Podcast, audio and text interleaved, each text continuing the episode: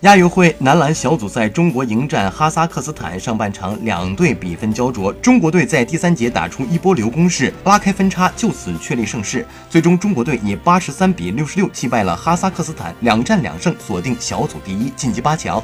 与哈萨克斯坦一战，赛前绝大多数人都认为，首场大比分惨败给菲律宾的哈萨克斯坦根本难以对中国男篮形成威胁。但是比赛的进程大大出乎人们的意料。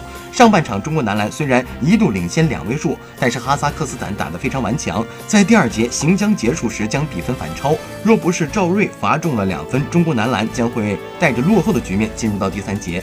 男篮亚锦赛以及改制以后的亚洲杯历史上，中国与哈萨克斯坦共计交手三次，中国队保持全胜。